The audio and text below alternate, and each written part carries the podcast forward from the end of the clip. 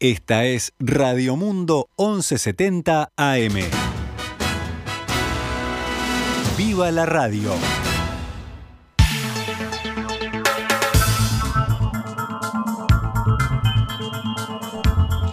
12 horas 6 minutos, damos comienzo a una nueva edición de Noticias al Mediodía en este lunes 13 de diciembre del año 2021, cuando actualizamos la información para todos ustedes. La Plaza de Toros Real de San Carlos en Colonia, ubicada en Colonia del Sacramento, reabrió sus puertas el pasado jueves 9 de diciembre, tras 111 años cerrada e ilusiona también al turismo. Esta mañana, en diálogo con En Perspectiva, el intendente de Colonia, Carlos Moreira, expresó que esta obra es única en Latinoamérica y que su atractivo puede impulsar el turismo y ayudar al departamento a recuperarse del duro golpe de la pandemia que nosotros este, pues, somos muy Buenos Aires dependientes, ¿no? Y estuvo cerrado el puerto hasta hace 20 días, de modo que lo hemos sentido establemente. Nosotros tenemos un turismo que no es de temporada, sino que es de, todo el año, ¿no? De 365 días. Y el, 80% de la gente viene de, de Buenos Aires que no son solo argentinos, son brasileños, son extranjeros, son europeos, son norteamericanos, y bueno, todo eso se cortó abruptamente y bueno, y confiamos ahora en que logremos nuevamente restablecer este, con gradualidad esa, esa eh, afluencia de, turistas este, que es diaria, ¿no? Así que eh, esto creo que viene en el momento justo a darnos una enorme mano para, con este nuevo atractivo, decir, bueno, vengan a visitar Colonia, vengan a ver una cosa diferente como es esta Plaza de Toro, vengan a los espectáculos que se van a organizar.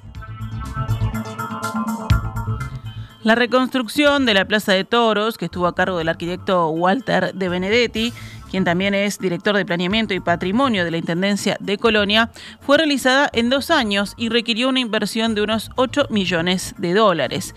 Esta mañana, también en diálogo con En Perspectiva, el arquitecto explicó que se restauró solo el 40% de la obra, no solo por una razón económica, sino también con un fin metafórico y de reflexión cuando uno está en el lugar restaurado, nuevo, cómodo, en sillita, sentado, mirando el espectáculo, que enfrente tiene una, una ruina consolidada y que los edificios de este tipo, antiguos, si uno no les da uso y si uno no los mantiene, terminan en el estado que termina. Entonces, me parecía que este, eh, es una interesante reflexión a nivel no solo de la ciudadanía, sino de todos, que, que podamos ver lo que pasa y además mantener el original, porque hay que acordarse que lo, es un monumento histórico y que lo valioso en realidad es el edificio original, lo que estamos haciendo es intervenciones de arquitectura contemporánea para refuncionalizarlo, para que pueda servir a un nuevo uso como el que tiene ahora.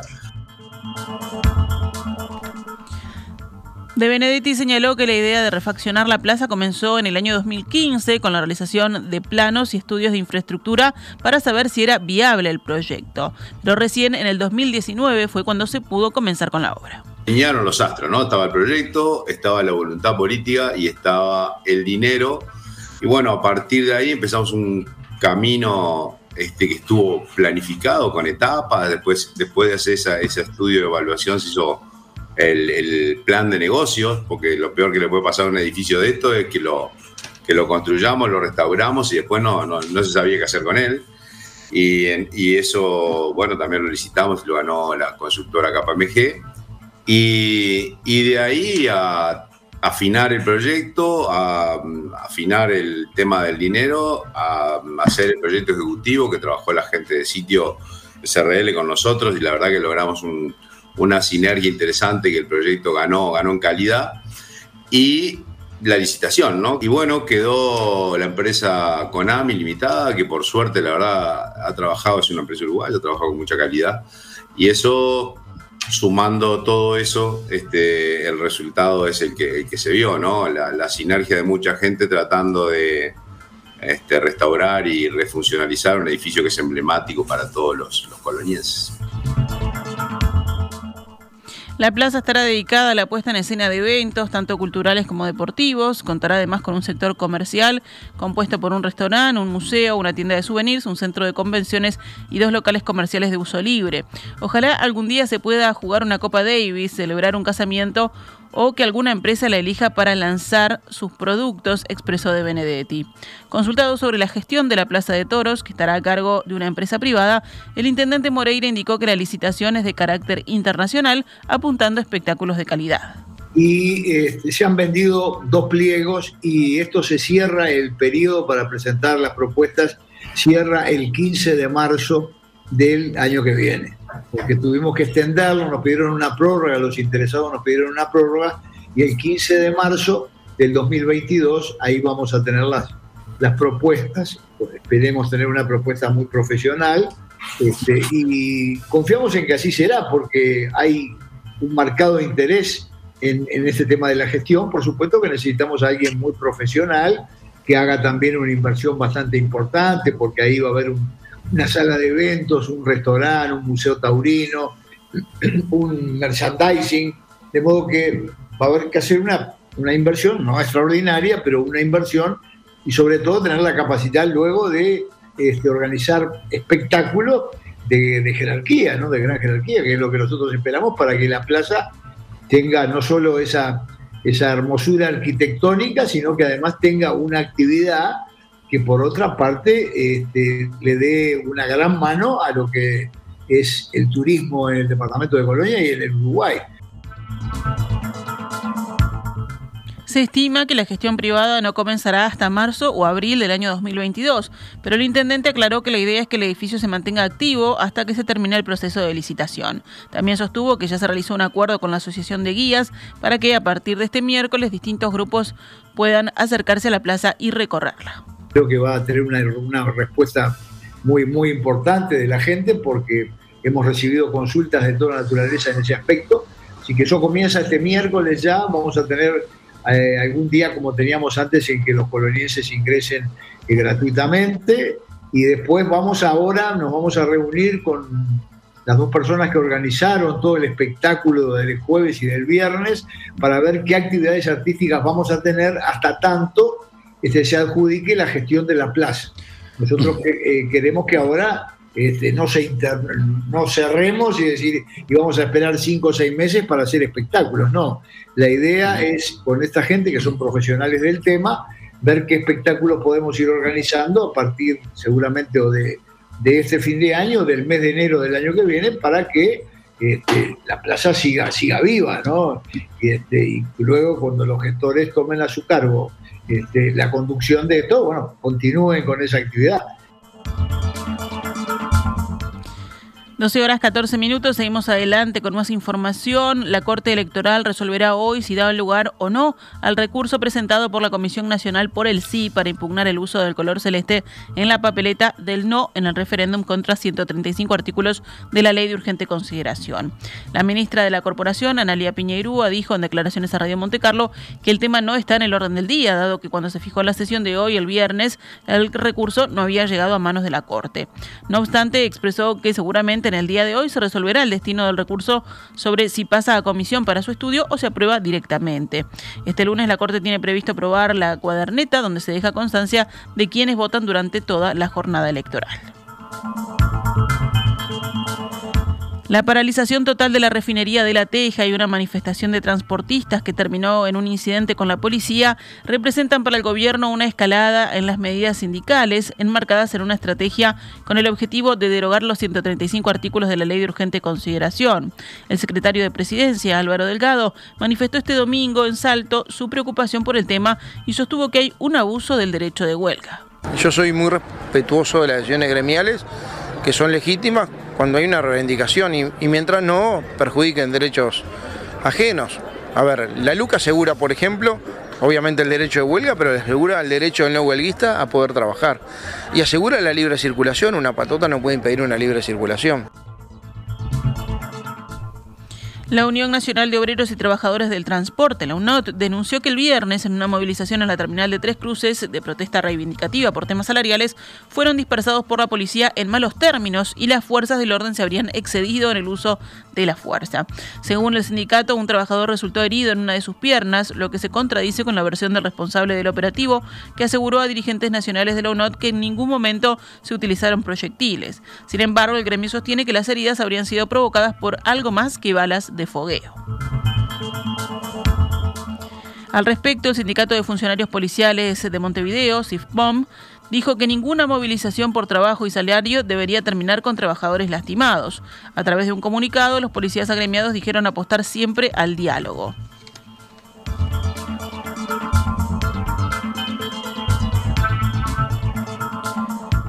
El senador y líder de Cabildo Abierto, Guido Manini Ríos, le exigió al gobierno ir a fondo en la gestión para cambiar la realidad, a la vez que le reclamó más auditorías e investigaciones en los organismos públicos.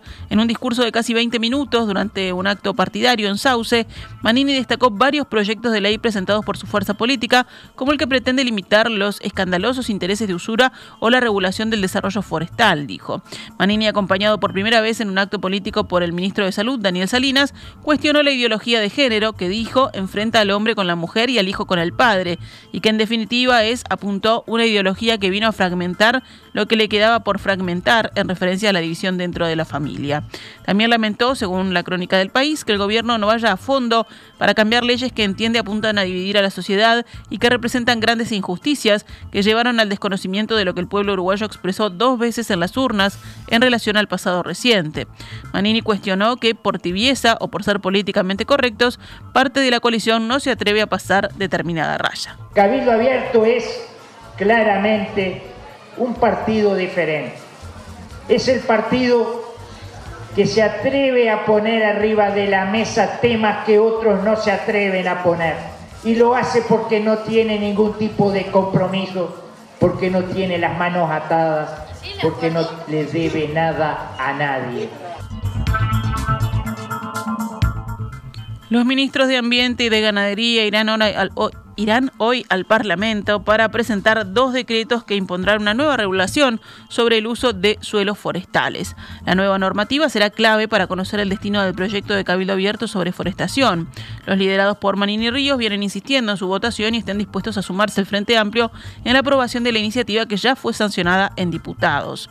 Cabildo ofreció a sus socios en la coalición retirar el artículo 2, que establece que la superficie total de bosques de rendimiento y generales en todo el país no podrá superar el 10% de la superficie bajo explotación agropecuaria a cambio de un respaldo al resto del articulado.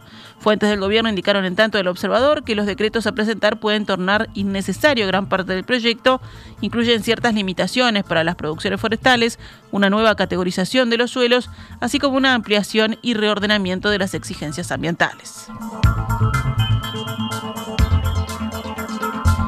El presidente Luis Lacalle Pou prometió en Qatar incentivos a los empresarios que se acerquen a Uruguay y establezcan inversiones a largo plazo. De visita en ese país, Lacalle Pou destacó que Uruguay y Qatar tienen un interés en común en impulsar el sector de la seguridad alimentaria y destacó que allí existen importantes oportunidades. La reunión se llevó a cabo en el Hotel Doha Sheraton y también participó Mohamed bin Towar Al-Kuwari, primer vicepresidente de la Cámara de Qatar, y varios empresarios, según recoge la agencia de noticias estatal. Por su parte, Victoria Francolino, directora general para Asuntos Económicos Internacionales de Uruguay, comentó que se está estudiando la posibilidad de incrementar la coordinación bilateral en la firma de acuerdos de cooperación entre las cámaras de comercio de los dos países. A esto se le suma el desarrollo de una plataforma en línea que reúne a empresarios uruguayos y cataríes para discutir asociaciones mutuas. 12 horas 20 minutos, pasamos a noticias de la emergencia sanitaria. La cantidad de casos activos de COVID-19 era ayer de 2.286, 46 menos que en la jornada anterior. Según el último informe del Sistema Nacional de Emergencias, este domingo fueron detectados 138 contagios nuevos en 10.117 análisis, lo que dio una tasa de positividad del 1,4%.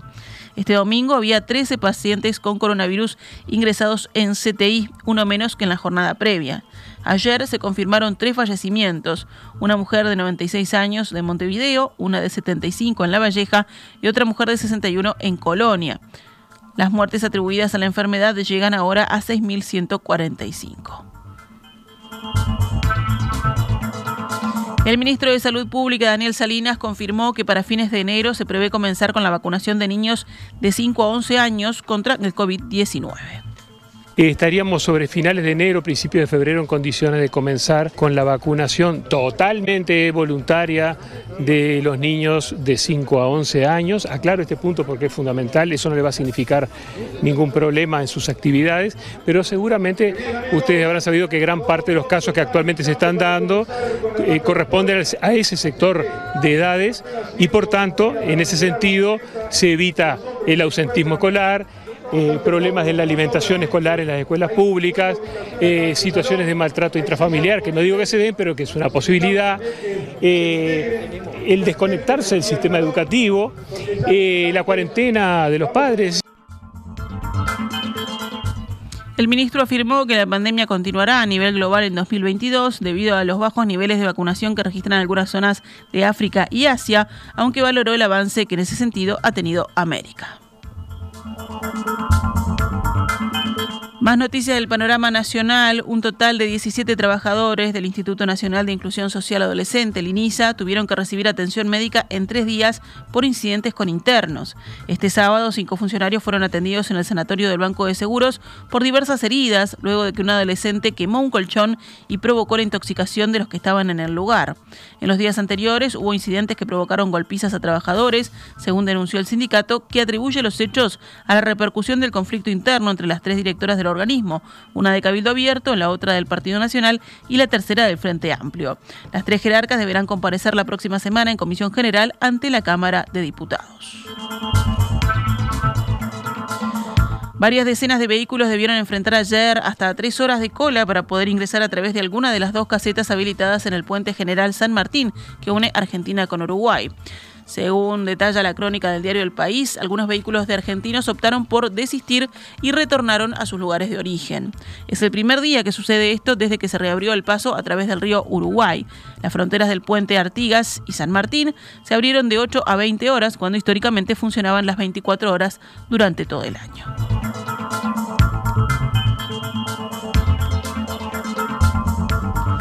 Cerramos el panorama con otras noticias. La Asociación de Bancarios del Uruguay, AEBU, resolvió suspender parcialmente el paro general de la banca oficial que iba a tener lugar hoy y se trasladó para el viernes 17.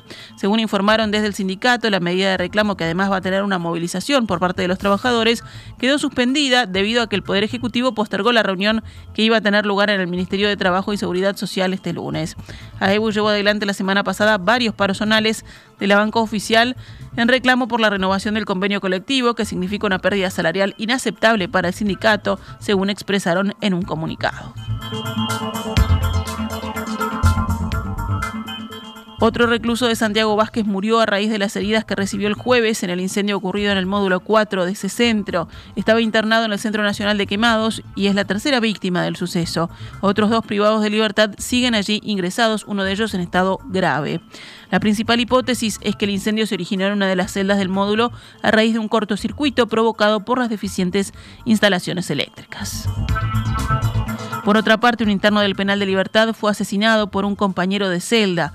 Se trataba de un ciudadano brasileño de 39 años que estaba cumpliendo pena por homicidio. Se trata de la muerte número 75 que ocurre en el sistema carcelario uruguayo en lo que va del año. 38 de estas muertes se debieron a causas naturales.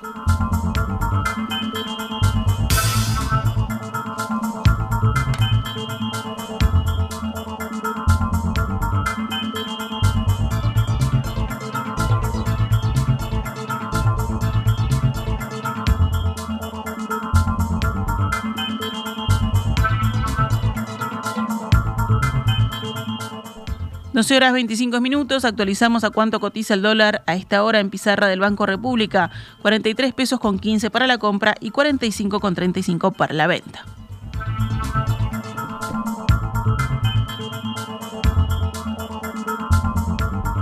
Comenzamos la recorrida por el panorama internacional. En Italia, las autoridades continúan la búsqueda de dos personas desaparecidas tras el derrumbe de varios edificios en Sicilia el pasado sábado.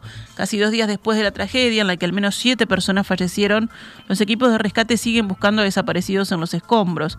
Cuatro edificios de la localidad de Rabanusa, en el sur de la isla italiana, se derrumbaron por una explosión causada al parecer por una fuga de gas, según precisó la Oficina Regional de la Protección Civil. Cuatro cuerpos fueron encontrados hoy a la mañana tras una noche entera de búsqueda. Los cuerpos entre ellos una mujer en el noveno mes de gestación, se encontraban todos juntos bajo los escombros de un edificio de cuatro pisos. Dos mujeres fueron rescatadas vivas por perros rastreadores y desde ese momento los bomberos no han detectado otras señales de vida. Las autoridades judiciales abrieron una investigación por homicidio involuntario y creen que la explosión se debió al escape de gas que se habría acumulado bajo tierra y que explotó por la activación, al parecer, de un ascensor.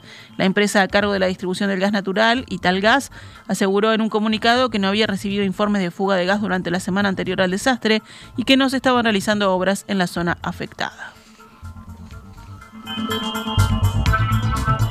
En España, unos 33.000 habitantes de la isla de La Palma, en el archipiélago de las Canarias, recibieron orden de confinarse en sus hogares a causa de gases tóxicos emitidos por el volcán Cumbre Vieja, en erupción hace casi tres meses, según informaron las autoridades. El gobierno regional ordenó el confinamiento de la población en los llanos de Aridane, El Paso y Tazacorte por la situación de la calidad del aire extremadamente desfavorable por dióxido de azufre asociado a otras emisiones de la actividad volcánica. Cierren puertas, ventanas, persianas y eviten cualquier entrada de aire desde el exterior. Confínense si es posible en las habitaciones más interiores de las casas, es lo que aconseja el gobierno regional. En Abu Dhabi, Emiratos Árabes Unidos, se llevó a cabo la histórica reunión entre Naftali Bennett y el dirigente de Emiratos Árabes Unidos, el jeque Mohammed bin Zayed, con motivo de la primera visita oficial de un jefe de gobierno israelí a un país del Golfo. Naftali Bennett se reúne en estos momentos con el príncipe heredero de Abu Dhabi, jeque Mohammed bin Zayed, en su palacio tuiteó el portavoz del primer ministro israelí publicando fotos de los dos hombres juntos. Bennett llegó el domingo a Emiratos Árabes Unidos, poco más de un año después de la normalización de las relaciones entre los dos países. El jefe de gobierno israelí fue recibido por el ministro de Asuntos Exteriores de Emiratos, Abdullah bin Zayed, y se declaró muy emocionado de estar allí con motivo de la primera visita oficial de un líder israelí. El 15 de septiembre de 2020, Emiratos Árabes Unidos y Bahrein se convirtieron en los primeros países del Golfo en normalizar públicamente sus relaciones con Israel, bajo el impulso del entonces presidente de Estados Unidos, Donald Trump, y de su yerno, Jared Kushner, artífice de esta estrategia. En Reino Unido, al menos una persona murió por la variante Omicron del coronavirus, según afirmó hoy el primer ministro británico Boris Johnson, advirtiendo contra la creencia que la nueva cepa es menos mortal que las anteriores y llamando a vacunarse. Se ha confirmado que al menos un paciente ha muerto con Omicron, así que creo que la idea de que esto es de alguna manera una versión más suave del virus es algo que tenemos que dejar a un lado, afirmó durante una visita a un centro de vacunación. Cerramos con el panorama deportivo. El oficialismo se quedó este sábado con las elecciones de Nacional y José Fuentes fue elegido como el nuevo presidente del equipo tricolor. Con la victoria del oficialista, el hasta ahora presidente, José de Curnex, cederá el lugar mientras que Alejandro Balbi continuará siendo el vicepresidente. En una breve rueda de prensa, el flamante mandatario del equipo anunció a Pablo Repeto como nuevo entrenador del plantel tras la salida de Martín Luguera por malos resultados. Fuentes derrotó a sus competidores, Daniel Magic y Raúl Giuria. Este último lo había prometido, había prometido que si llegaba al sillón presidencial iba a contratar a Sebastián Loco Abreu como entrenador e incluso tuvo el apoyo público del futbolista Luis Suárez, con pasado en el tricolor.